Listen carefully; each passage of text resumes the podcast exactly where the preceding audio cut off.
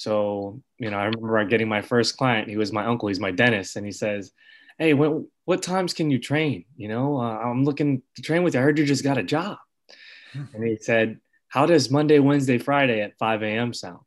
Now, for me, I am not a morning person at all, at all, dude. I'm always running late. Like this has been with me since the test of times. But I told myself, this is the only thing I have going for me. So I'm definitely going to give it my all.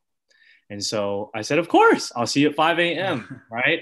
And and getting into that habit of waking up early and defeating myself, having a psychological win, starting my day proactively, starting my day off with service, starting my day off with giving, it created a transform a transformative process where I didn't I you know I just was growing each and every single day consistently. Welcome to the Millennials and Money podcast. The podcast dedicated to encourage millennials to make wise decisions with their money. We find some of the best ways to learn is through stories. So each week, your host and financial professional, Payne Boyer, invites a millennial guest on the show to share their money story. Thanks for tuning in and enjoy the show. So, what's up, guys? I got a special guest today. This is my friend and my colleague, Mr. Brandon Buentipo. Brandon, say what's up. What's up, everybody? This is Brandon here. It's great to be on the show, and I'm very thankful for this opportunity. Hey man, I'm thankful to have you on. So I'm gonna allow you in a second here to introduce yourself and share who you are, what you do, some what makes you special, and you are special, my man. But let me start by sharing how you and I know each other. So you and I know each other just like me and a previous guest, Mr. Larry Williams. We met through um, through Toastmasters. I, I don't know if you remember, but I actually have seen you in person once. As of lately, we've only met via Zoom but I met you actually in person. Your BNI chapter, or, or I mean, your Toastmasters chapter, or I should say, our Toastmasters chapter, used to meet directly across the street from my office. And before I joined, I came and visited you guys once, and I, I heard Sydney, your girlfriend, speak. Actually, I think I think it's her first time speaking. Yeah. But yeah, we met in person then. So that's as far as you and I go back. You know, we meet weekly. I love hearing you speak. I love um and you share you're very open. And once I heard about the way you've just just a little bit more about your life, I said, hey man, people got other more people got to hear you talk. So I had to have you on the show. Thank I thank you. you for agreeing to be on. So why don't you introduce yourself, what you do, and just tell us a little bit about more about you, Brandon. So my name is Brandon Patrick Buentipo. I am 29 years young. I am nothing but a guide to help people find peace and purpose in their everyday life. Personal training is what I do, it is not who I am. Personal training is a vehicle for me, it's a bridge where I can help people fine tune their mind, body, and spirit.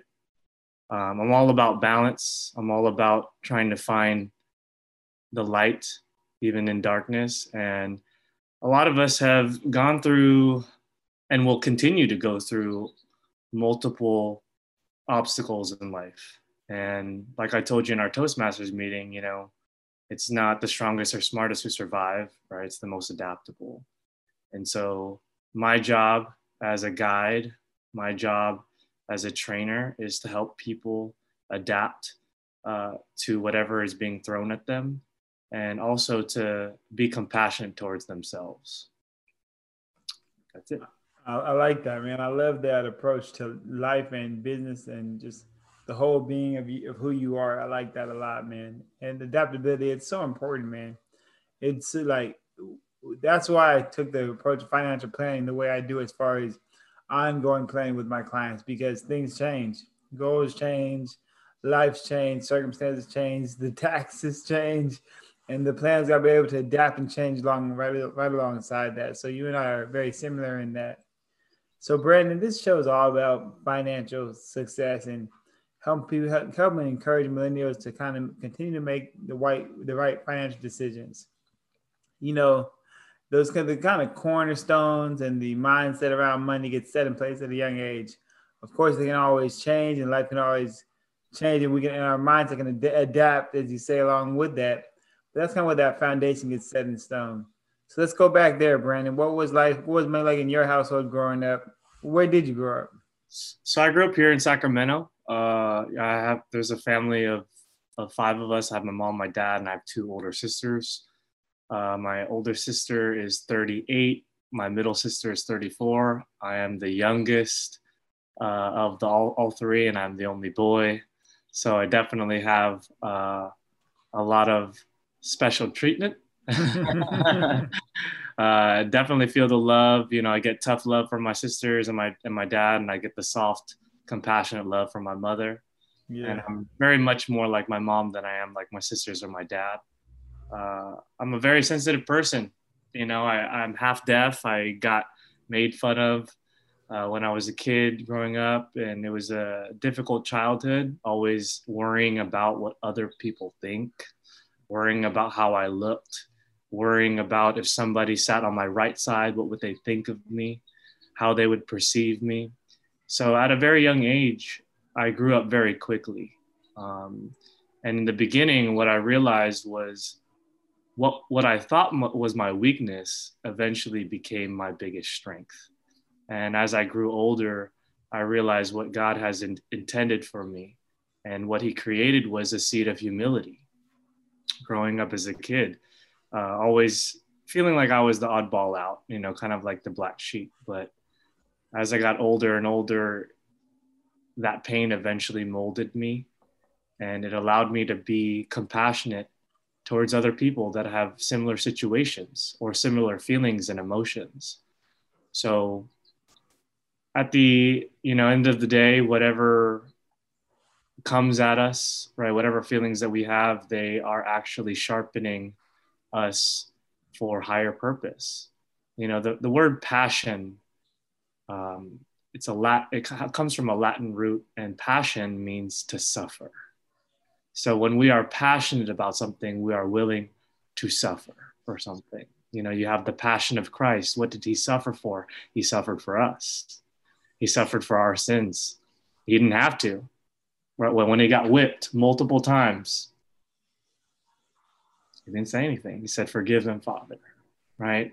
When he carried his cross, when people were calling him names, people were questioning him, when they were spitting on his face,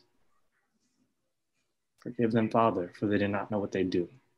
So, I what's crazy, man, everything that we're going through in this life right now, I really feel like Jesus is here and he's in us and we just have to be willing to wake up and and, and surround ourselves with the right people with the right frequencies with the right energy to really feel his presence. And you know i'll tell you this straight up. This past year in 2020 um, i didn't really feel him. I was consumed by the devil. I was consumed by addictions, a lot of numbing, a lot of drinking, a lot of eating sugar, a lot of pleasure. Mm-hmm. And that pleasure eventually turned into pain. And it wasn't fun to drink anymore. It wasn't fun to smoke anymore. It wasn't fun to eat whatever I wanted whenever I wanted. So suffering has brought me a lot of emotional wisdom. It's brought me a lot of insight, but it has allowed me to grow deeper relationships with people. And there's so much beauty behind the suffering. It sucks to go through it. It sucks, you know, when you're working out, right? It burns. It sucks when you're on a tight budget and you're saving money, you're working overtime or you're restricting yourself. You know, it's difficult.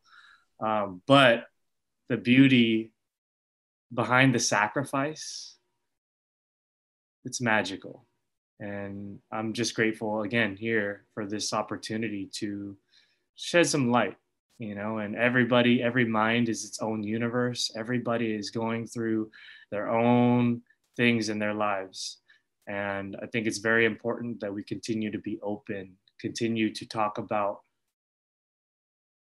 whatever it is that we're holding on to. It's just a, a beautiful way to heal coming together. Amen, brother. Amen, brother. I appreciate you for sharing. Uh, Shared quite a bit there. I wasn't aware of that about you. I'm glad that you opened up, and I feel, I'm glad you feel comfortable sharing that with us and our audience, man. So, talk to me about what was finances like in your home as you're growing up. What was Was was it something that was talked about? What was money like? Be, being a baby boy with a and you know you're the Filipino. I believe you're Filipino, mm-hmm. correct? Right, right, right. The Filipinos kind of like just like the Mexican family. The baby and the baby boy, like you're the you're the pride and joy of that mom. so, so what was it like for you, man? Oh, so you know, financially, eh, there there was two sides of the coin. Um, one side was spending, and the other side was saving. And uh, you know, no offense to my dad or anything like that. He's definitely more of a of a spender. He knows that. Uh, but my mom, my mom, you know, her offense was wasn't the best. You know, she worked as an insurance agent. She was making like forty thousand a year, something like that. Um, and my dad was a real estate agent, so his offense was high. Mm-hmm. So higher offense uh, creates more of a temptation to spend more. And but with my mom, she was handling all the money, and she was the the frugal mother, right? Uh, who shopped at always tried to find the best deals, right? Yeah. And I picked that off of her. I, I you know, my sisters are kind of like my dad, pretty big spenders, and one thing for me that changed the whole game was I saw the stress, right? that my mom was under, that my dad was under when money was tight. And I didn't want to add to that stress. So if I saw a box of cereal that was $4.99 at the grocery store, I told my mom, let's just get the cheaper one, $1.99. So I picked up those habits from her of living less than uh, your means and always being, you know, mindful of how much you're consuming right? And how much you're saving. So in terms of the values that I, the values of frugality that I got, definitely picked it up from my mom. Finances weren't really like talked about. My parents tried to hide that from us because they didn't want us to stress about them not having money. I'm sure there were definitely seasons of uncertainty and worry, but they did a really good job of concealing that just so that way we didn't have to worry about it. Um, however, I think that, you know, as we get older, I think it is very important to have those open conversations with your children. Of course, you don't want to feed fear into them, but you also have to be real.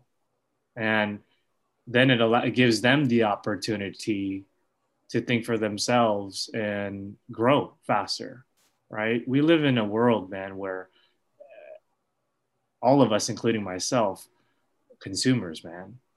We're animals, we're beasts, right? I want more, more, more, more, right?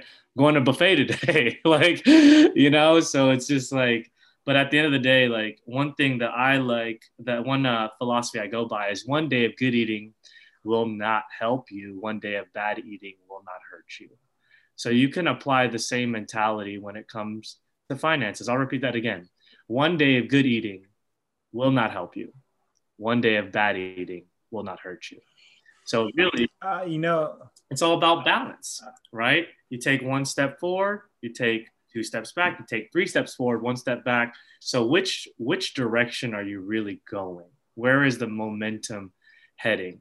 Right? What are we doing uh, to be to, to keep that momentum heading in the right direction of being healthy physically of being healthy mentally of being healthy financially of being healthy spiritually right those are the four pillars i live by health wealth love and happiness right health definitely take care of your body. Wealth take care of your finances.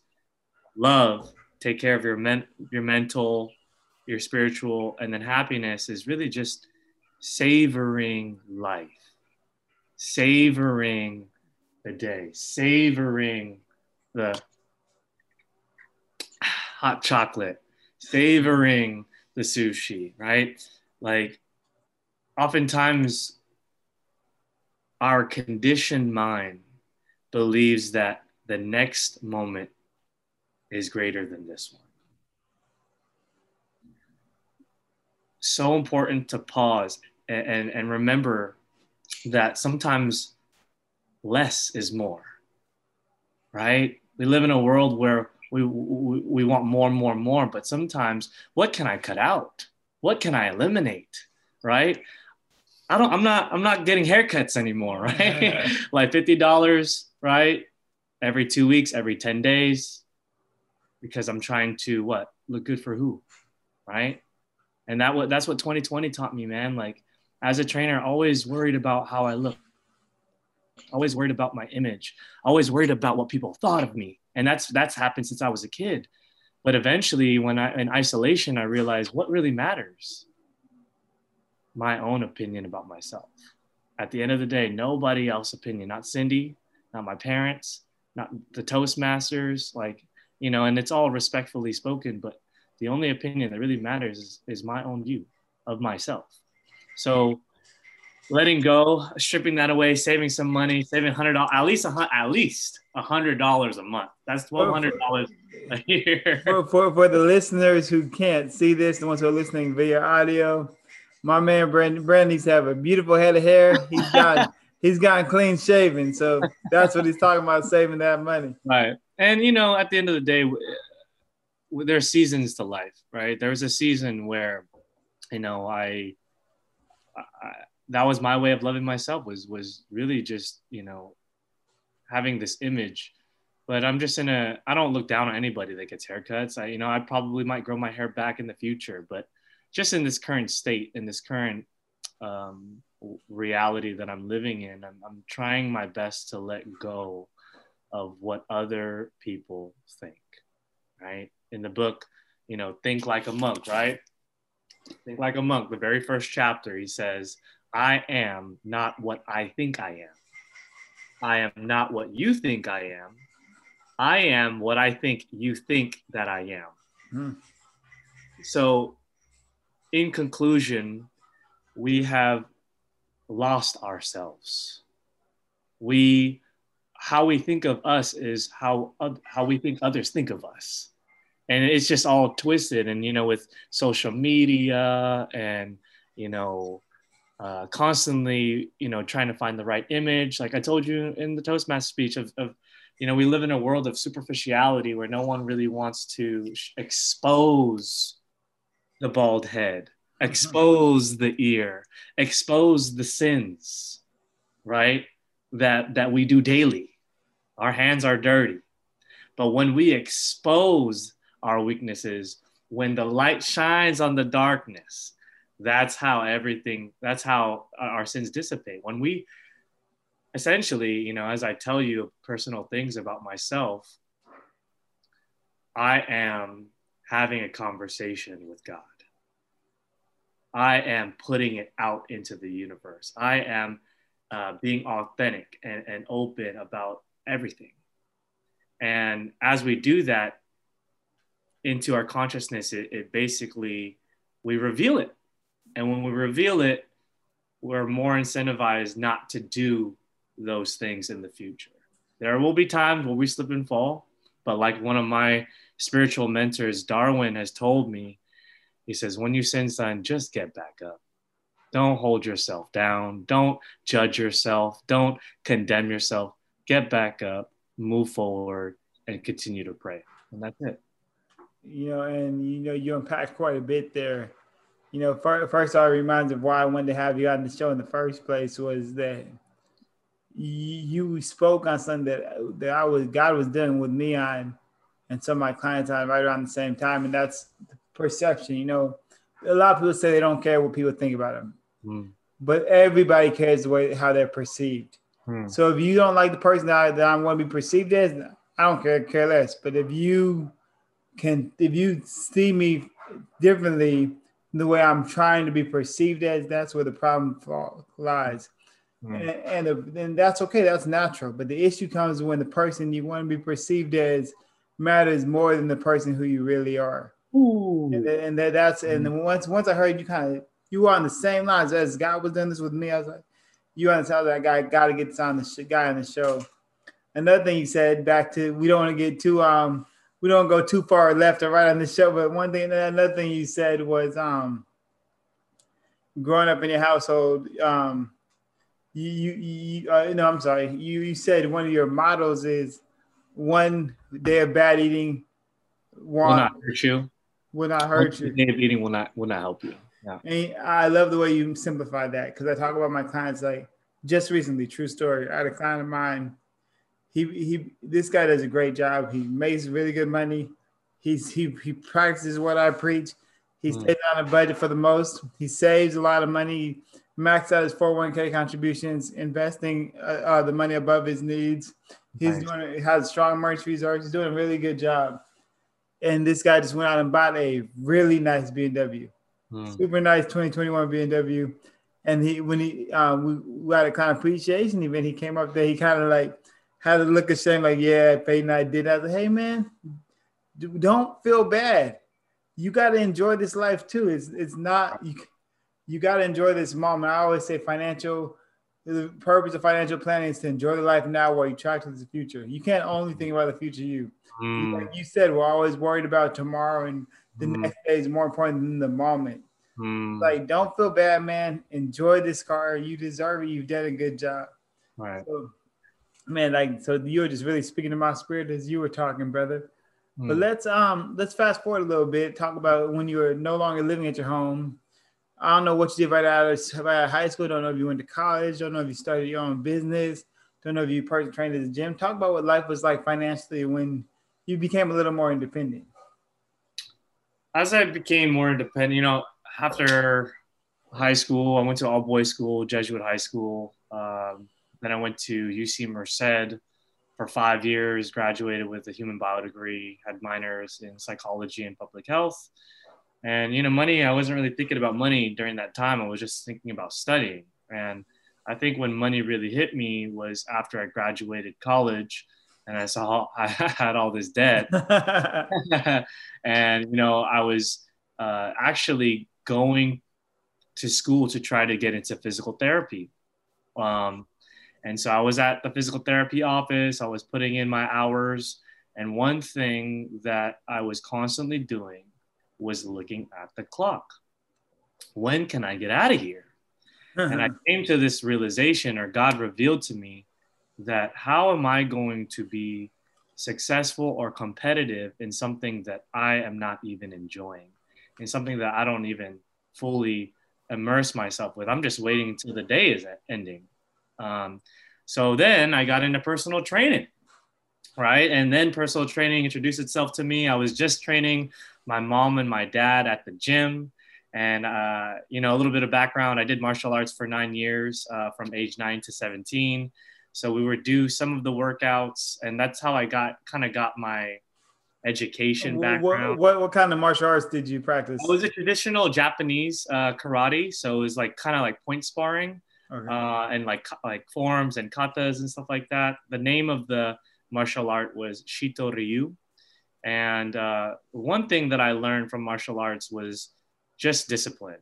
Uh, and also, the biggest thing was awareness of your surroundings and not to provoke anything. The best fight is no fight, right? That's the biggest thing I've learned. But, you know, I, I was able to develop uh, fitness as a, as a daily thing. And I remember a Saturday morning, I trained my mom and my dad, and eventually some guy walked over who was the manager and asked if I was a trainer. And I said, actually, no, you know, I'm not a trainer, but I am looking to be one. Uh, and he goes, well, how would you like working for us? Hmm. And I said, I would love to. like, you know, at the time, man, while I was shadowing, you know, for physical therapy and whatnot, I was working at Cold Stone Creamery. That was my job for five years. And I tell you what, I love working there. I love scooping ice cream. I love asking, what can I do for you? How do you want it? Do you want half and half? Do you want three? do you want graham cracker crust on the bottom and on the top? I'll do it for free for you, no charge. Like I loved being able to help people or to leave people a little bit better than I found them. They, the, the joy that they felt and knowing that it's anybody can make ice cream, but how you make the ice cream separates you. How you speak to people. Anybody can talk, say, I love you. How you say, I love you. It's, it's how you do things that separates you, right? and I made sure I, I didn't want any ice cream coming on the side. I don't want ice cream on their mm-hmm. hands and stuff. I would even give them a little to go, just just extra ice cream on the side, whatever it is that I could do to be of service. I was gonna I was gonna say that word. Isn't it funny how God reveals things to us, man? Like, like you started Cold Stone Creamery, you realized, you know, you wouldn't you seem said you didn't know what you didn't know what you thought you wanted to be a physical therapist, right. and then you're Cold Stone Creamery, you realize, you know what, I I'm not happy. I'm counting the clock every day at work. Right. Right. But I love serving people. Yeah, I yeah, love, and yeah. same with me. I started the used car dealership. Like no financial advisors even talks about used car. That's why I learned. I started my career as far as um the finance manager there. Wow. And I, I was able to help people get in the cars that they that they thought they, they needed a car, they needed a vehicle, they had challenge credit. I was able to help them. I was like, man, I don't like this car business. I don't like this. Mm. I really like helping these people. Mm. Mm. And I was there. I Googled careers for people that like helping people. Wow. Financial advisor came up. I found my way in the industry. Nice. It, it, like you started Cold Stone Creamery. It's just like you got to be able to be used as that tool to get to where God wants you to be. Mm-hmm. But let's get back. We, we keep segueing here. It's gonna uh-huh. happen. It's no problem at all. I enjoy it, but let's kind of hop back on it. Yeah. So, so you talked about um, you enjoy. You realized, okay, I like I like serving people. This manager came up to you at the at the gym. I don't know if it's a if it's a mainstream gym, if it's a kind of a karate gym. I don't know, but he said, "Hey, do you want to coach?" Let's pick up from there. What happened next? Right. So you know, he asked if I wanted. To, it was a mainstream gym, a corporate gym, California Family Fitness. Um, you know, I've worked there for five and a half to six years. It was amazing ride. I got a chance to meet all kinds of people, all kinds of different backgrounds, um, and man, just so so blessed uh, for the opportunity to meet literally thousands of people. Thousands. I've, I've, I've got a chance to really, you know, it's just so crazy. It's so crazy. Uh, you know, whether you're white, whether you're black, whether you were gay, whether you were straight, whether you were short, whether you were tall, whether you were in shape, or whether you were morbidly obese, whether you were rich, whether you were poor, the love that I expressed towards each and every client was consistent. And as I was able to give myself universally towards everybody, a lot of the love came back, right? The law of, of giving and receiving, right? Yeah. So I met financial advisors, I, or I've trained them, right? I've trained uh, nurses, doctors, law, I've trained the whole field of people. And what I what I realized was it's not how much money you make, it's how much money you keep. Right? I, I've I, I like there are doctors out there that well that make well over six figures, right? But they also spend a lot too, you know. And and I've been to their houses and I've seen uh, their their life, and it's it's not what you would think you know, it's not what what it definitely changed my my whole perspective. And so as I got older, I, I really wanted to be in a state where I was in flow, where you know things just happen naturally. And you know then i i met a girl i was only make dude it was crazy. I was only making like what $18 an hour. Uh, but to me I, I would do this shit for free. Keep it keep it 100 keep it 100 and that's how I think I got rewarded because I was already doing it in, in martial arts. I was already doing it in college. I was already doing it after college, right? So that's when the universe just started to reward me. And um, I came across a client who was also a financial advisor, and she had me track everything. Just kind of like how I had my clients track their cal- calories. She got me into tracking every single thing that I money on let's the pause there. So there, there, was a stint where after I started, I stopped boxing professionally. I was a personal trainer mm. full time, mm. and I learned. And I just like you, I had I had clients who were doctors, OBGYNs, like, uh, and these clients were making in three hundred thousand dollars a year, and they were spending three hundred and one thousand dollars a year. Uh-huh, uh-huh. you, you know, you know, you know, it's like therapy. How much they talk to the trainer about, and I was on the Kool Aid and I was lunch. I was just learning, like, man, making all this money and it's, and it's still not enough. So I realized then, then I realized then, and also through, through my upbringing, that the issue is not how much money you make. Mm. It's understanding what is you really value and finding that. Because these people are spending money on things they didn't value, chasing what is trying to figure out what is they really want. And they were spending everything. They were mm. not happy. They, they love being doctors. Since kids, they want to be doctors, but they, it didn't bring the happiness they were looking for because mm. their finances were not where they wanted them to be. Mm-hmm. And it's just, it's just like, it's such a therapeutic career, you know, as a personal trainer, like, it's like what I do. You get to help people. You get to really right. see there, get them and know what's going on and really be in the mix and really sit, like, you're doing more than just working out. It's just here when those endorphins get get released, people start talking to you and mm-hmm. you're you're really healing them, man. So that's really cool, brother. That's really mm-hmm. cool. Thank you.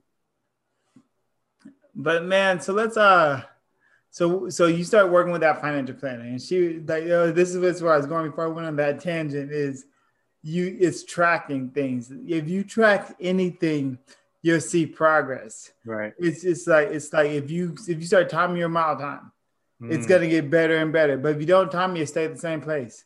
Right. Right. Same, same thing with same thing with your eating. Like if you write down you do nothing more. I, listeners, I can't in my industry, you can't say guarantee that often but I feel comfortable saying guaranteed in this area. If you write down every single thing you eat each day, you see eating less and less calories mm. because you're aware. People go through life not being aware of what's going on, mm. and it's so important. If yeah, you need money to enjoy your life, but if you're not tracking your money and where it's being spent, you're not. It's gonna. It's I always say give every dollar purpose, or it's gonna purpose itself, and mm. that happens time and time again. So what was your life like when you worked with that financial advisor? It was like, hey, Brandon, you know, you've been telling me to track all this and this. it's my turn to train you. Right, right. What was that you know, like? It, it comes back to the concept of what doesn't get measured doesn't get improved, right? And and you know, us train like anything that you want to improve on, how can we quantify your improvement, right? How can we put it on paper, essentially? So you know, working with the financial advisor definitely helped me find clarity, right, with how much was going out, how much was going in. And it just gave me that foundation. And then I, you know, I, I saw this guy, Tai Lopez, right, here in my garage guy, right? And uh, I invested in, in his 67 step program. It was $67. It was one step per day. And he, he gave me a lot of insight and you know the more that you learn the more that you earn so his whole his whole philosophy was reading and so i started reading more i started you know getting into financial books love languages books like five love languages uh, started getting into power of now spiritual wisdom by eckhart tolle stephen covey seven habits that was the first one um, and another one by dave ramsey and a lot of tony, tony robbins books too but one one uh, quote that uh, Dave Ramsey I read the other day on Twitter was God feeds the birds, mm-hmm. but he doesn't put the food in the nest. I like that. Right. Right. So we have it's all in front of you. It's already there. It's already done. You just have to go and put in the work. And it's putting in the work is actually the reward. When things come too easy, right? it's not fun right it's just it's just i mean if i'm just it's, just, it's i'm just kind of going through the ebbs and flow right uh, but when i got uh, i got to interrupt you there because yeah. i know i know you and cindy are da- dating and like i can tell you kind of got that flow like me like that like i know woman has something something that came easy to you in your past yeah same with me but when things are easy you don't want it i can tell cindy's been more of a challenge Hell yeah. hey, same with me and my wife, man. She's been it was a pursuit. So I could tell like we don't want that easy game. give us a hard one and we're gonna and we're gonna show up for it. Like you give right. me an easy win, I'll come on the field half halfway without my uniform on. Right. We coming up against the, the number one team, I'm gonna show up for that game. Right, right, right. Hundred percent, man. Hundred percent. So you know, it, like again, you know, working with the advisor, just it's kind of like you know working with a trainer but again, you have different kinds of health in life. You know, you have your physical, you have your emotional, you have your financial, and you have your spiritual, right? For physical, you could see a trainer. For financial, you could see a financial advisor. For um, your mental health, you could see a therapist, right? And for spiritual health, you know, you pray, you, you have prayer, you know, you spend time with the Bible, you spend time in nature. So definitely, you know, you are who you surround yourself with, you know, the law of association. If five of your friends are unhappy, most likely you won't be happy. If five of your friends are into self development, most likely you'll probably be reading and journaling and going to Toastmasters meetings, etc. Right? So it's very, very important of who you surround yourself with, and it's very difficult when you have to start eliminating people, especially when those certain people are your family. But one thing that I found was that those are when you have people that have opposite frequencies, for example, like you know Kevin Hart, stay in your lane, stay in your financial lane, right?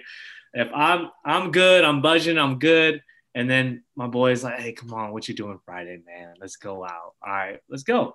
Go out, twenty dollars, forty dollars here, gets drinks, forty dollars, eighty dollars. Like, damn, mm-hmm. Uber, you know, like uh, like all this, and then and then it's like you know you're taking one step forward during the week, but then you're taking one step back on the weekend and then you're not able to actually grow and you're in this vicious circle where you're just you know same things there's no growth there. There's no growth. You know what i'm, I'm hearing i think we're kind of thought on the same on the same lane here is like it's about eliminating like eliminating like it's hard to eliminate people. It's hard to eliminate habits too like mm-hmm. and it comes back to perception. Like people see me as this person. This has always been me if I if I eliminate myself from this person who I'm who I I might like, but I know it's not healthy for me, and and I know I could actually live without them, but I just don't want the perception of me eliminating this person. I don't want to look like I'm changing who I am, or you know, I have this bad habit. I spend money on this bad habit that I can live without. But like I, they I get people get so much and caught so caught up in who they were, they feel right. like that's who they always have to be. Mm, mm. And you know, we have a living society where they don't like people and don't change. Yeah, we we have a like. I like I like Drake. I like his music, but he says no new friends. Yeah. Like what what are you what type of world are we living in where it's, it's bad to make new friends? It did like and like this stuff is pushed on us and like and we feel bad about growth. Mm. We um, I I had um the owner of Mikuni Restaurant Taro was on the show uh, last week, a few weeks back. His episode was probably going to air right before yours, and and he talks about kaizen. And the word kaizen is it's a circle, a circle of continuous growth, continuous growth, and wow, and like it's just you got to be continually growing, and that means sometimes letting go of old habits, letting go of old friends, and growing on people who are going to continue to challenge you and to bring you up. I know we I know we kind of talked a lot about a lot there, but I'll give it back to you. I just wanted to comment on that. Yeah, yeah, that's awesome, man. Yeah, so uh, again, you know, I I, um, I, I started getting into uh, a lot of financial books. You know, Millionaire Next Door. Um, the biggest thing I got from that book was live less than your means. Right. Uh, I started to reach out to certain people in my life that I felt like were doing really well. My my cousin, you know, he's 27 years old. He's a bona fide millionaire and you know he um, was thriving. You know, this is a guy that didn't know wh- wh- what he wanted to do. Right, he was getting D's and C's all throughout high school. Uh, everybody else went to college. He went to community college because he had still didn't have an idea of what he wanted to do. And then he eventually he got into tech. Uh, he worked at Radio Shack, worked at McDonald's for a day. He worked everywhere for like less than two weeks. Like he was just hopping around. And, uh, you know, eventually he landed an internship at LinkedIn, surrounded himself with, um, you know, very intelligent people uh, with the, that knew a lot. And then he eventually became what his environment was. And then he was able to share with me a lot of basics. Man, four or five years ago, it's crazy. I went to his house. I said, teach me your ways, right? Teach me. What do you want? What, what, what, what do? He goes, all right First thing I want, want you to do is download either Acorns or Wealthfront, right? I want you to um, download Robinhood. I want you to uh, download this other app, and I'm like, right now, can we just do it like later? he was like, dude, before we play, we were playing Tetris on his PS3, I think, and he was like, before we play, right, do it. And it was kind of like, like my dad, kind of like, all right, like shoot. So we did it, and then um, he gave me a breakdown of 10% here, 20% here, 30% here, 5% here, you know, you know, and it just gave me awareness and consciousness of how to plant my seeds, where to plant them, and also not to to let over analysis lead to paralysis, right? He says it's better to be in the game than to time the game. So sometimes we get caught up with, oh man, should I buy? Should I sell? Sometimes we get caught up, you know, should I do the treadmill? Should I do the elliptical? Right? Should I swim? What, what should I do? The point is, do something, okay? Mm-hmm. Get active, like take action. And then eventually, as time, as you're consistent, then you can start to innovate. Then you can start to improvise. Then you can start to fine tune, reallocate whatever it is that you need to do. So, you know, I'm very, very grateful for the people that come into my life that have taught me, um, you know, priceless things. And uh, really just thankful that, you know, I'm not, you know, like the most, I'm definitely not the, the wealthiest man in the world when it comes to finances, but spiritually and mentally, I feel full and rich. And it comes, to the book, another book that you know I came across was Think and Grow Rich by Napoleon Hill, and you know he talks about the ten riches in life, and this is what changed the game. I was 23, 24 because in my mind I'm thinking, okay, when I make 100k, then I'll be happy. When I have 50k in my bank account, then I'll be happy. When I drive that white BMW M3 stick shift, then I'll be happy, right? Like that. Those are my my things, and then I came across the very beginning of the audiobook. And he says, There are 12 elements to being rich, and these are the real riches in life. As much as I'm trying to teach you financial education, as much as I'm trying to teach you how to be wealthy, there are 11 other things besides financial security that are considered to be rich. The first, go ahead. Let, us pause here for a commercial break and a word from our sponsors, and we'll hop back in those with those 12 things. Oh, man. this is sick. Sorry. Hey, what's going on, guys? If you're enjoying the show, make sure to leave a rating and review on whatever listening platform you're using. We really appreciate it, and make sure to share with a friend. Thanks for listening. Now let's get back to the show. Hey, what's going on, guys? Welcome back to the Millionaires and Money podcast.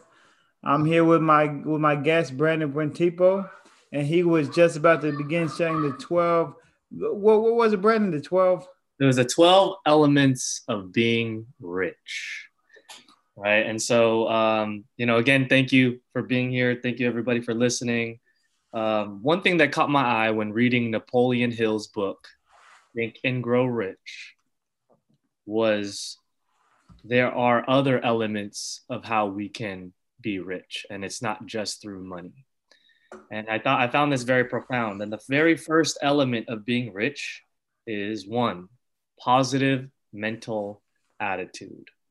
Number two, physical health. Number three, this one is probably my favorite harmony in human relationships. Number four, freedom from fear.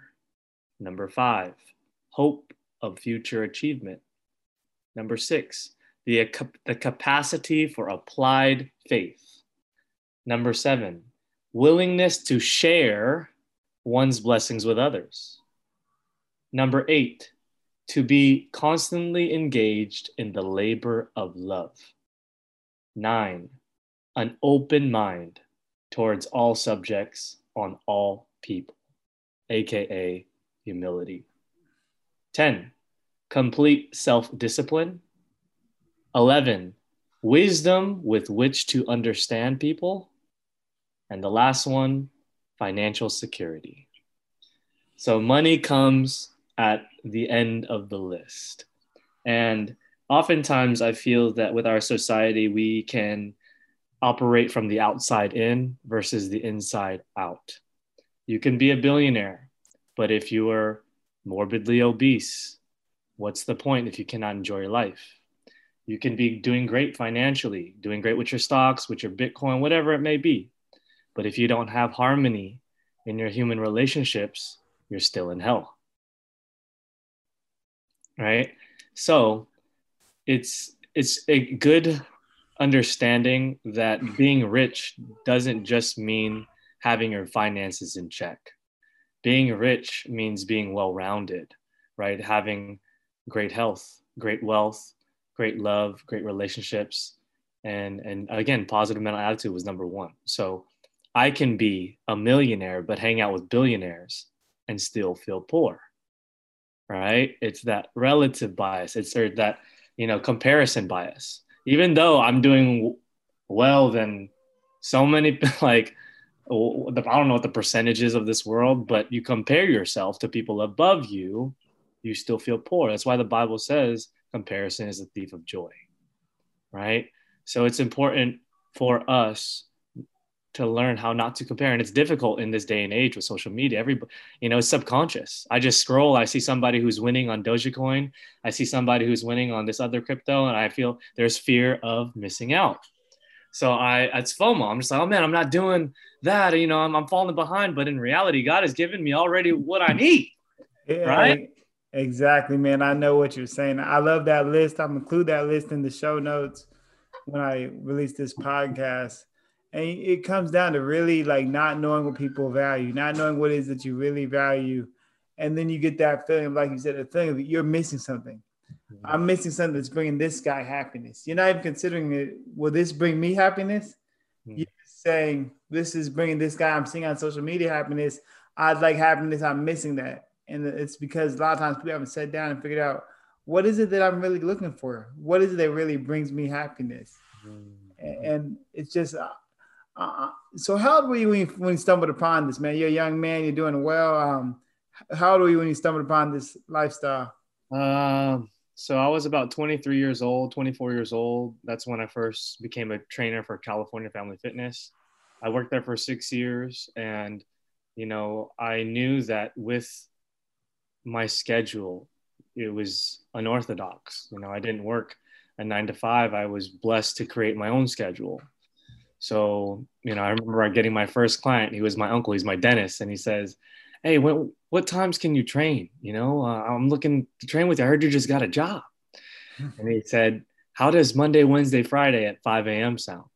Now, for me, I am not a morning person at all, at all, dude. I'm always running late. Like this has been with me since the test of times. But I told myself, this is the only thing I have going for me, so I'm definitely going to give it my all.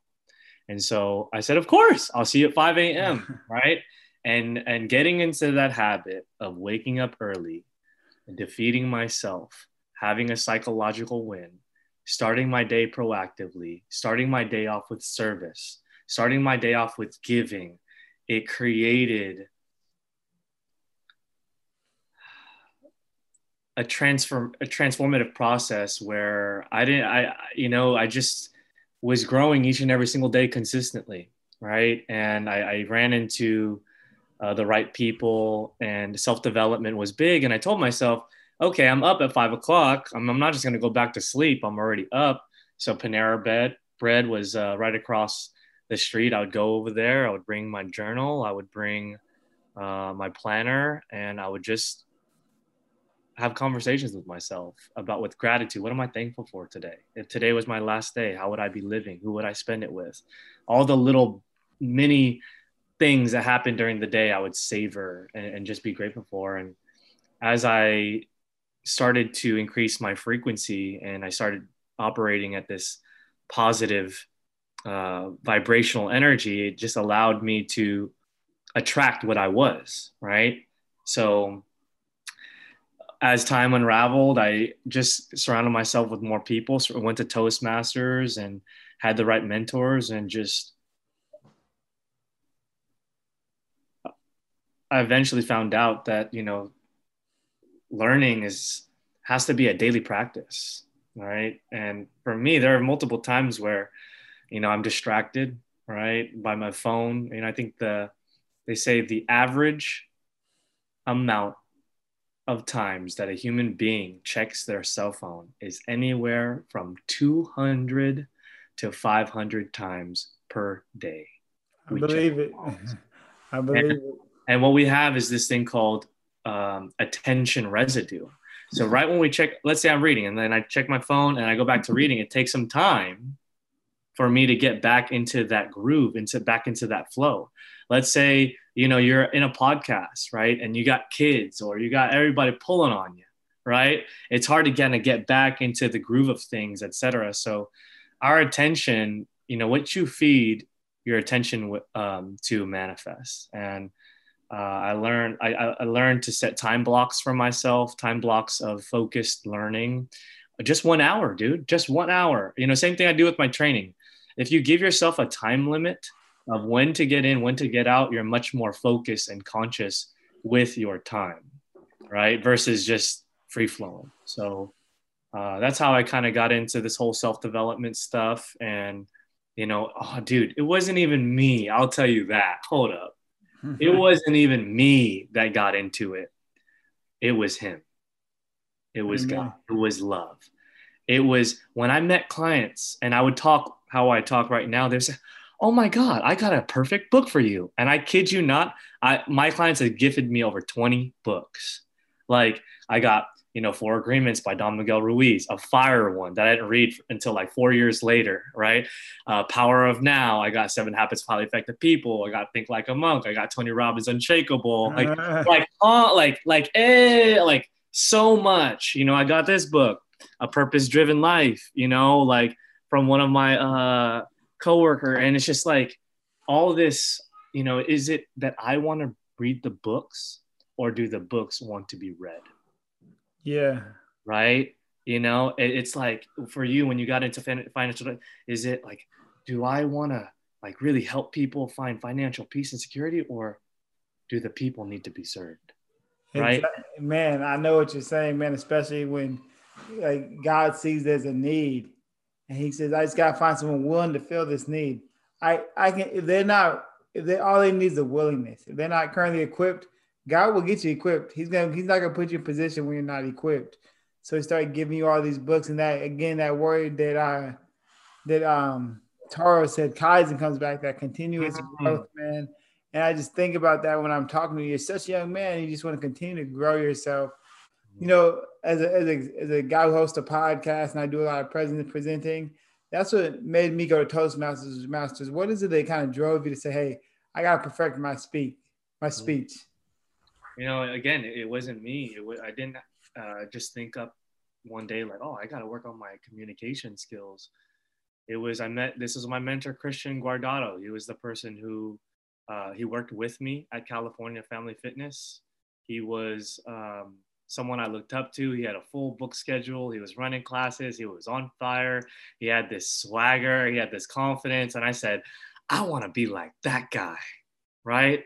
Yeah. So I said, how do you do it, man? Like, what is it like? Like, teach me your ways, right? And he told me to meet him at Panera Bread. You know, we met up. He gave me his routine. He starts off the morning with God. He does his Bible work, and then he has his first client at six, and then he goes back and he does more internal work at Panera. And he started off his day with filling his own cup and emptying his own cup, right? And he was the one who offered me the opportunity. You know, Brandon, I, I don't offer this to anybody, and I, I wouldn't just give this to anybody, but I see something in you.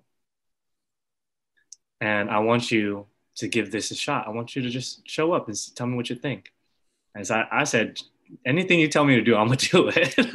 well, wise man, wise man. Like this is something that God has worked with me me on for the longest, and I'm just grasping in the last year. Like I've had great mentors in my life. Yeah, literally, like it's something about me, and same the same way that draws them to us. Right. We, and it's for the longest time I wasn't allowing people to pour into me. I was always trying to figure out my way was the best or a better way of doing it, and rather than looking for someone who's in a position where I like to be and say, hey man, how can you can you guide me? And my life has become so much easier seeking and following advice from mentors. Hundred percent, hundred percent. And human beings, you know, often we all learn in different ways, but the most effective way that we can learn is by osmosis, right? Is by literally spending time with the people. It's through our conversations, it's through the stories, through our experiences that we learn. You know, reading books, of course, is great. Watching videos, of course, is great. But you can accelerate that growth curve by the people that you surround yourself with. You know, there's a famous quote uh, by Warren Buffett, and he says, We often make mistakes, but who said they have to be ours? I like that.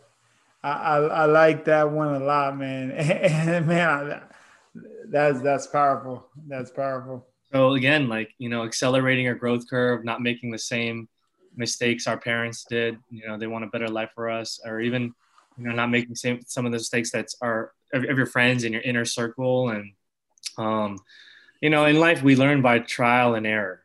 The trial takes energy, but error can be fatal. And so it's important for us to be wise enough and be humble in action, right? Actually, actively seek people that can help us. And um, you know, of course, there's always an, there's always fear, there's always uncertainty, and you have different folks, different strokes. You know, like some people that have trained with me, um, they love the training.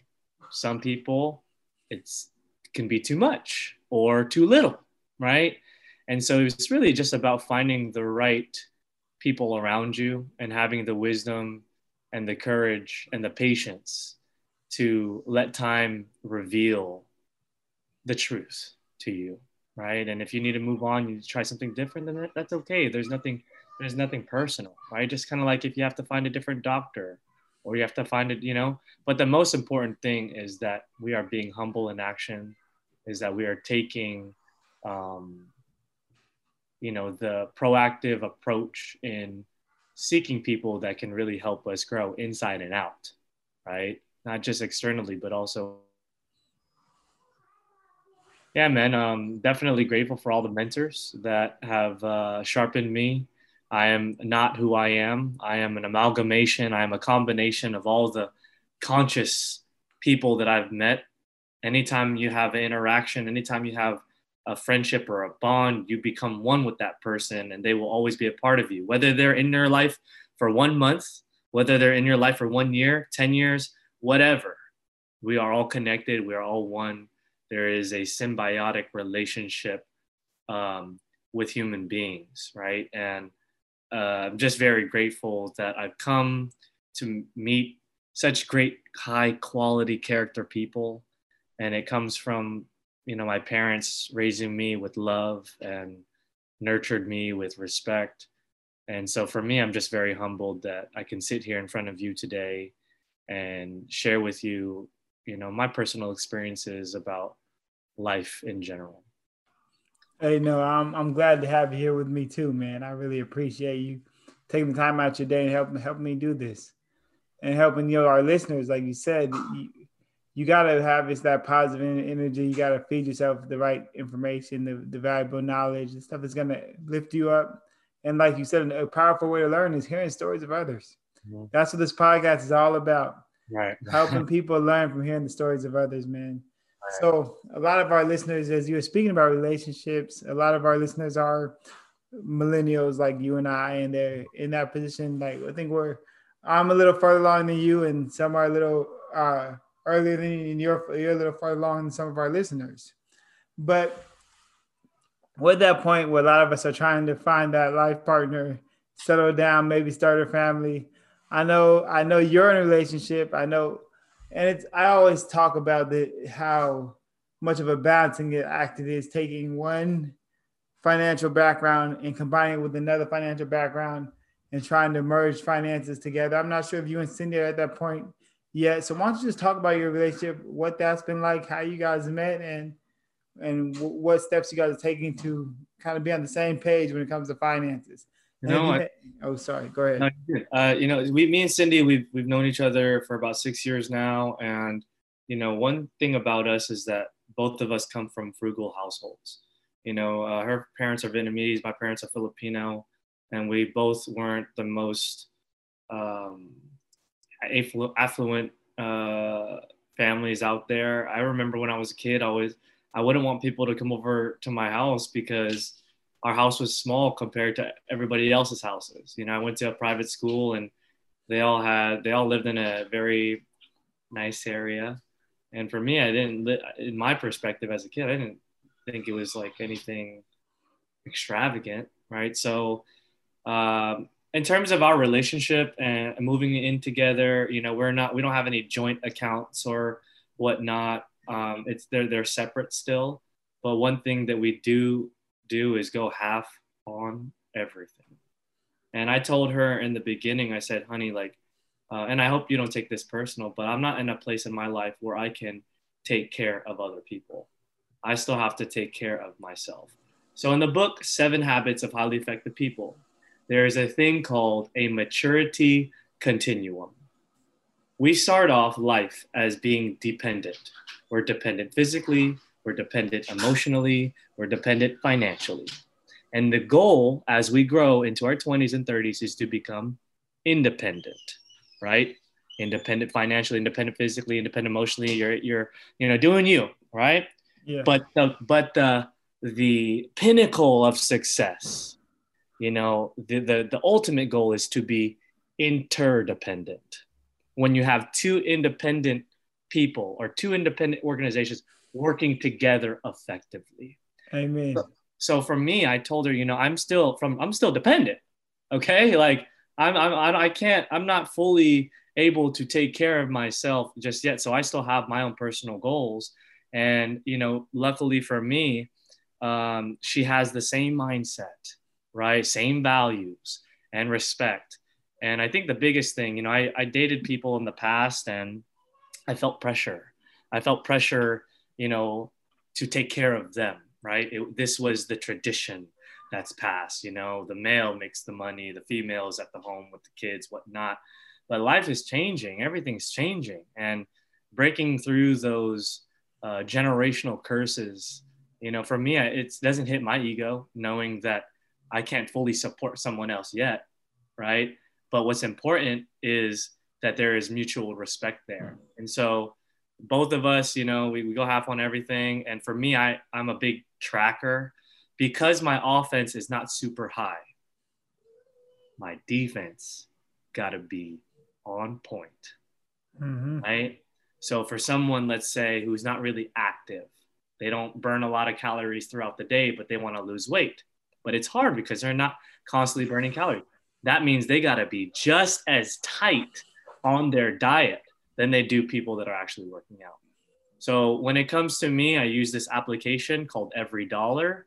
It's uh, by Dave Ramsey. Basically, you assign every dollar an assignment, and you know where your money is going. I, I, I, always say that every dollar's got to have a purpose, man. Mm-hmm. If you don't purpose your money, it's gonna purpose itself. So I use the I personally I use um the Mint app.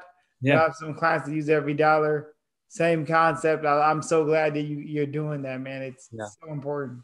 Yeah, and again, you know, it's not. It wasn't me. It, these ideas were blessed upon me from the people that I've met.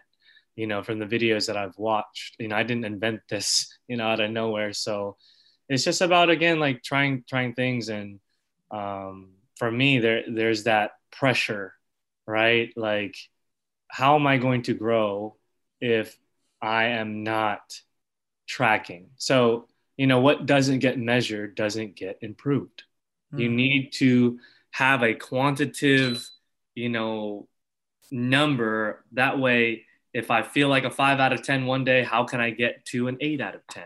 What can I do, right, to um, just get better? So, just tracking uh, that that's been a daily habit in the beginning it can be um, a little monotonous or it can be a little bit difficult to stay consistent with it. But once you start getting into the habit of it, it's just like liberating. Yeah, it's liberating. And that just is- just having an idea of where everything is going, having a sense, some sense of self-control, of discipline, right? If you look at the word discipline and you break it up, what does dis discipline come from? It comes from disciple. It means to follow, right? to follow through.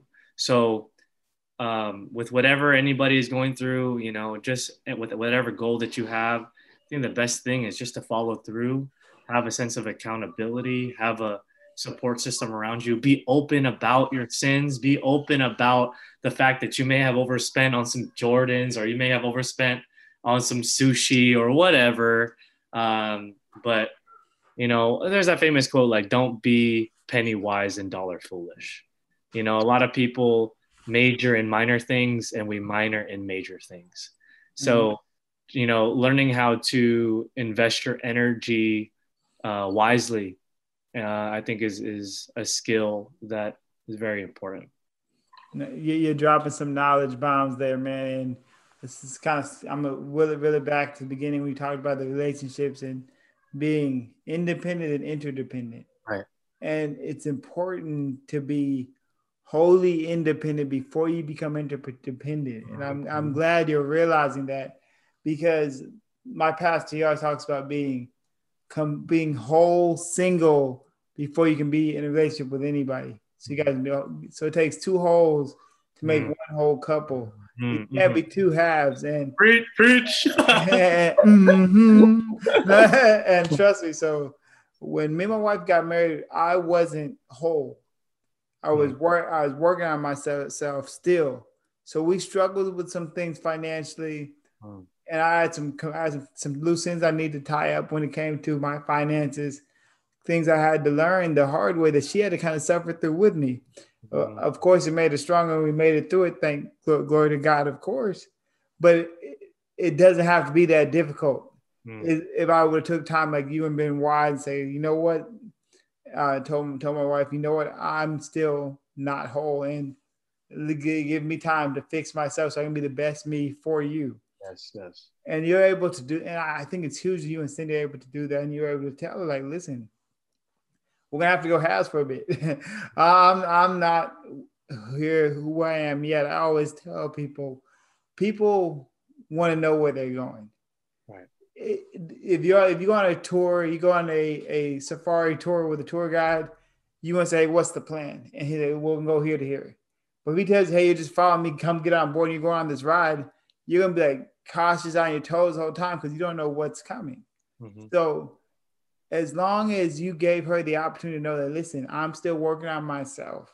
Mm-hmm. Let me. Sh- I love to have you come on board, but I can't take you on this ride with you not knowing what's up Right. And man, it's so wise to do that. It's gonna make things so much easier for the both of you.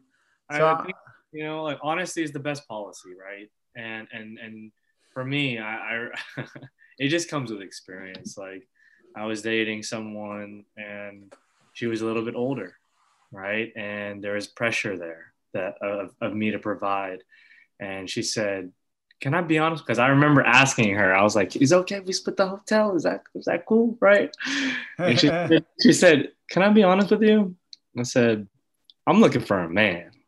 I'm looking for somebody to take care of me. Right. I ain't looking for a little boy, whatever. And I was like, Oh, don't worry, it's cool. I got it. I got it. yeah, I got it. I got it. I got it, girl. I got it. Right.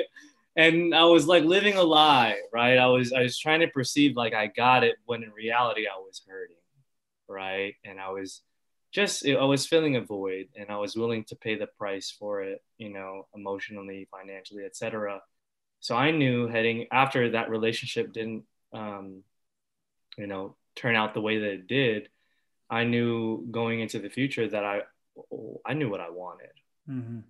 right? I knew uh, how I wanted to have a relationship. I knew the values that I had because there were certain red flags, and I think it's super important for people to be able to read their partner or to read uh, other people's habits, etc. Because you can be, let's say, you know, my girlfriend is the breadwinner. She makes 100k a year, and I don't. I I, I make let's just say 20k a year, 40k, something small, mm. right?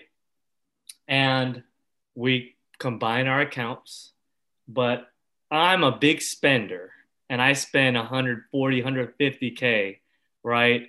I'm sabotaging her. Mm-hmm. Sometimes we have males in this society that are doing well in this society. I've, I've met a lot of them, but the females, the, the, the wives, they love to spend. They love, you know, I, and, and these are, these are my personal clients, the females. So this is just my own personal experience. Okay. Yeah. This is not any like by I'm not you know uh, looking down. I'm just saying like it goes both ways. Yeah, you have yeah. high spenders, you have high savers, right? And I think it's important that people are wise enough uh, not to just accept or not not to settle essentially is what i'm trying to say right? Oftentimes we settle we're afraid that there's not going to be better out there uh, and so we just continue to you know keep our our tunnel or our vision small. Um, there's that there's a famous picture that really helped me uh, learning to let go and it's a girl who has a teddy bear and she's facing jesus and jesus is saying let go just trust me and she's having a little tough time you know like letting go because the teddy bear is all that she knows and little did she know that behind jesus was a bigger teddy bear and oftentimes we want to see to believe before we believe and then see, right? We want to know that it's in front of me, then I'll believe it, then it's true, okay? Versus already having that faith, already having that belief that God is working, that there is going to be more opportunity out there, etc. And I think one thing I've learned from all my relationships is just what is this really teaching me about myself, right? And for me, I have a big temper problem. I get it from my dad, um, you know, and I just, you know, I'm very, very grateful that I was able to let go and move forward. And like, man, Cindy fell into my lap. It was just, honestly, I told her like first two weeks after dating, I said, can I be honest with you? She goes, what's up? I was like, I think you're my life partner. and I said that straight up. And she was like, what the heck? You're you're kind of weird. how'd you how'd you two meet? You know, so we met. We were just uh, friends of friends. You know, we met at a powerlifting competition. I went to go uh, support one of my friends who was a girl, and she went to support one of her friends, uh, and then we all just met each other. She just sat next to me and my best friend Kevin. She was like, "Hey, what's your guys' names?" And I was like, "Who's this?" You know what I mean? And to be honest with you, I tell her this all the time. I was like, she's, I, I wasn't really attracted to her, dude. Like externally, I was not. You know, I thought that she was kind of like a tomboy, like a skater boy, kind of. She had a beanie on. I thought she was like a YouTube singer or whatever. and like, you know, um, but as like time unraveled that day, I just kept on laughing. I like my energy around her was just so high, like just like vibing with her, like nodding my head, like, and and like that was it like you know we had like a little um attraction in the beginning and as time unraveled she dated other people i dated other people uh, but we were always still friends and we always talked um, periodically and every time that we talked it was always deep you mm-hmm. know and i just remember dropping off my ex-girlfriend off at the airport and two weeks later cindy asked if i want to get ice cream and we get ice cream and I and we don't get ice cream. We actually end up just having conversation at my house for two hours. And I look at her, dude. I'm telling you, I think you're my life partner. It's crazy. it was it was like a flash, like a flash when like a light bulb went out, and I was like, it all makes sense. you know, like now I now I see like why. And you know, to be honest with you, bro, like there's no flex in the relationship. You know, like she doesn't care if I have a comb over or a shaved head. She doesn't care if I'm 20 pounds overweight or if I'm 10% body fat. She doesn't care if I am, you know, if I have a job or if I'm if I'm poor. You know what I'm saying? And just having that kind of unconditional support once you realize what you have, you treat it with the utmost respect right? And there, there are multiple times where we still sin, we still let our emotions get the best of us, but think communication is so important. Talking about triggers, talking about boundaries, talking about uncomfortable uh, subjects, and learning just to come to a consensus or come to a, an agreement, even if you disagree, right? So she's been a huge part of my success. You know, she's a big time learner, a big time reader. She's a big time giver. And surrounding myself with a person like that, you know, I've just elevated to the next level. So it's crazy, man. I love that, bro. It's no, crazy. hey, that's awesome, man. You're truly blessed, brother. We got to get a double date soon because mm-hmm, mm-hmm. I swear, man, it's a trip. Like you and I, we have quite a bit in common. Like for listeners, me and Brendan don't know each other that well. Like we've seen person once, and we meet weekly on Toastmasters, but we never had a one-on-one like this. So I'm learning as you guys are learning wow. how much we have in common. But uh, Brandon, let's talk about today. I know I've heard you mention you talk a lot about seasons, mm. and this is in Toastmasters. I heard this in personal training. Might be a season, it might be a long one or a short one. Um, what's the what's the future look like for you as far as your career path? Where you going? I, I know you have a heart to serve, man, and mm-hmm. and that's an awesome thing that I could tell see off the bat from the time I first heard you speak. But what's the future look like for you? What's your goals, your admirations? What's next? You know, to be honest with you, um, I look at my future as limitless. I look at it as unlimited potential. Uh, I recently, you know, got let go from CalFit last year. I did not know. Yeah, it was very, very difficult. I went through an identity crisis. You know, I was there, you know, and man, it was difficult because again, the higher you rise, the harder you fall. Let me pause you there. Yeah. You mentioned on you went through an identity crisis, and yeah. I, I I did the same thing when I stopped boxing mm-hmm, mm-hmm. because for the longest I was known as the boxer. Right. I was, I was known as this is who I am. Right. And like it was hard for me to let that go and be seen as somebody different because I realized like you of feel like a sellout. Mm. How am I not going to be the boxer? This is who I've been. Mm. And then I've learned that through time, like you do not you're not defined by what you do. Mm-hmm. You you define what you do, mm-hmm, mm-hmm. and you, like I and I'm I'm beginning to see like I'm the brand. Right. It's me right. that's that's defining these other things. Like I'm defining what financial planning is when you financial plan with Peyton. I'm mm-hmm. defining what boxing is when I'm boxing. Mm-hmm. And you, you gotta take the ownership and you can't get stuck in these titles. Like it goes mm-hmm. back to these seasons. Yes. God gives you this for a season. I couldn't I couldn't understand is why that season came in the time it did. Mm-hmm. But you spoke about faith and the bigger teddy bear. I, I had to realize, you know, God had a bigger teddy bear. You know, wow. the definition of faith is evidence of things hoped for that are not yet seen.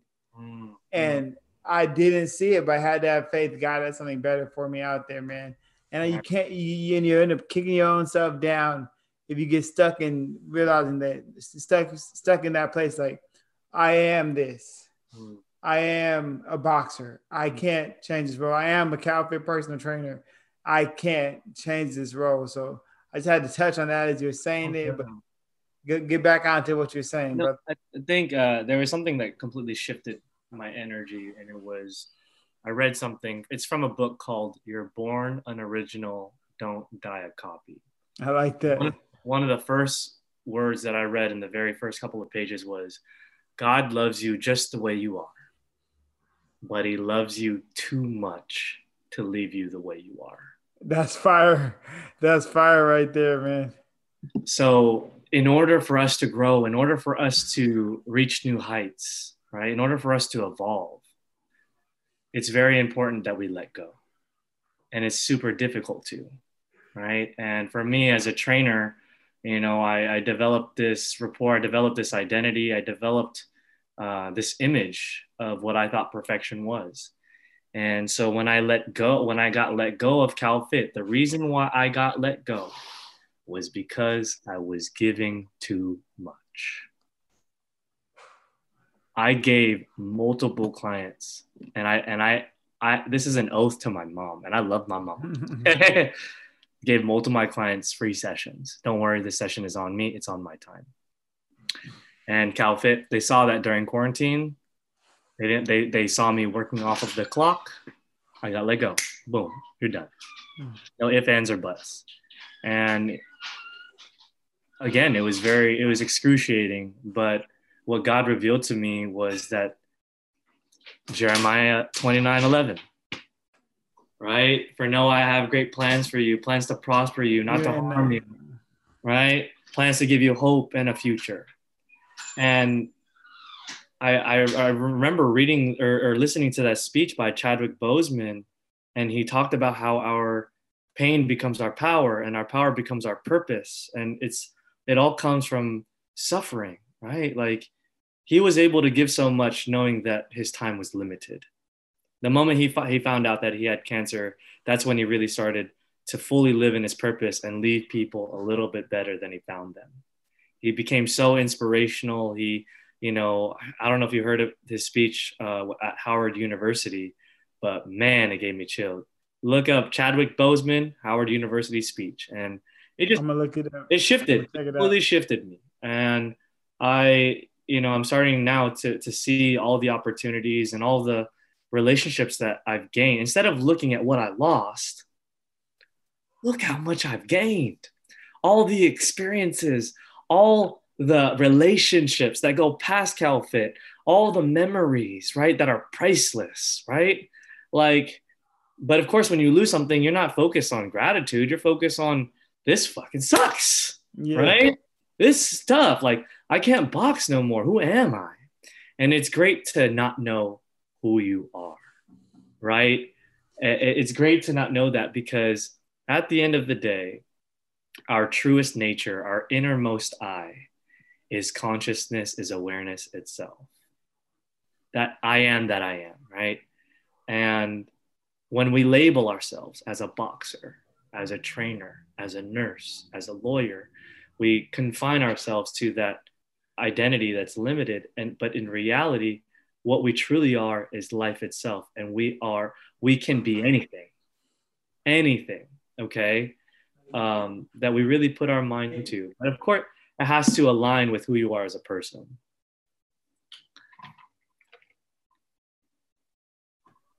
man hey man thank you for dropping that honestly you know, it keeps coming back to that Kaizen. That word sticking with me. That that circle continuous growth, man. And you're you're living proof of that, man.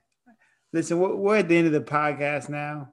I ask all clients this. I mean, I'm, I'm sorry. I ask all my guests the same question, and I'm excited for your answer to this one because you shared the 12 steps. I look. I love the way you look at life. You know, the words financial success can mean different things to different people mm-hmm. it can mean different things to the same people at different times, depending on when you ask them.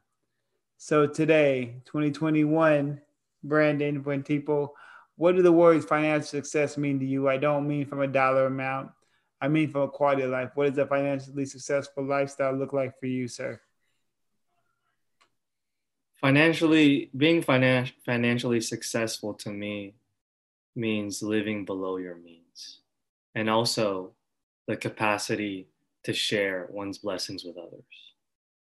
Right? What is being rich without sharing? What is all this money without helping the world around you? And really, like Steve Jobs says on his deathbed, what really matters is not what you do for yourself, but what you do for others. Right? And what we do for ourselves dies with us, but what we do for others lasts forever. Namaste. Namaste. Amen, man. Amen. Even Jesus said it. The Son of Man came not to serve, I um, came not to be served, but to serve. Mm-hmm. The Son of Man came not to be served, but to serve. Look, you've been an awesome guest, man. We're gonna get together soon. The mark my words, gonna hold me to yep. it, man. We're going to double date. or We'll just kick it one on one. Hey, audience, I hope you guys enjoyed the show. I hope you enjoyed the podcast. I hope we found it valuable. You guys have a blessed week. Thank you, everybody. Payne Boyer is a financial professional with Holmes Financial of and securities offered through Berthel Fisher and Company Financial Services Inc. BFCFS member FINRA. SIPC Holmes Financial is independent of BFCFS.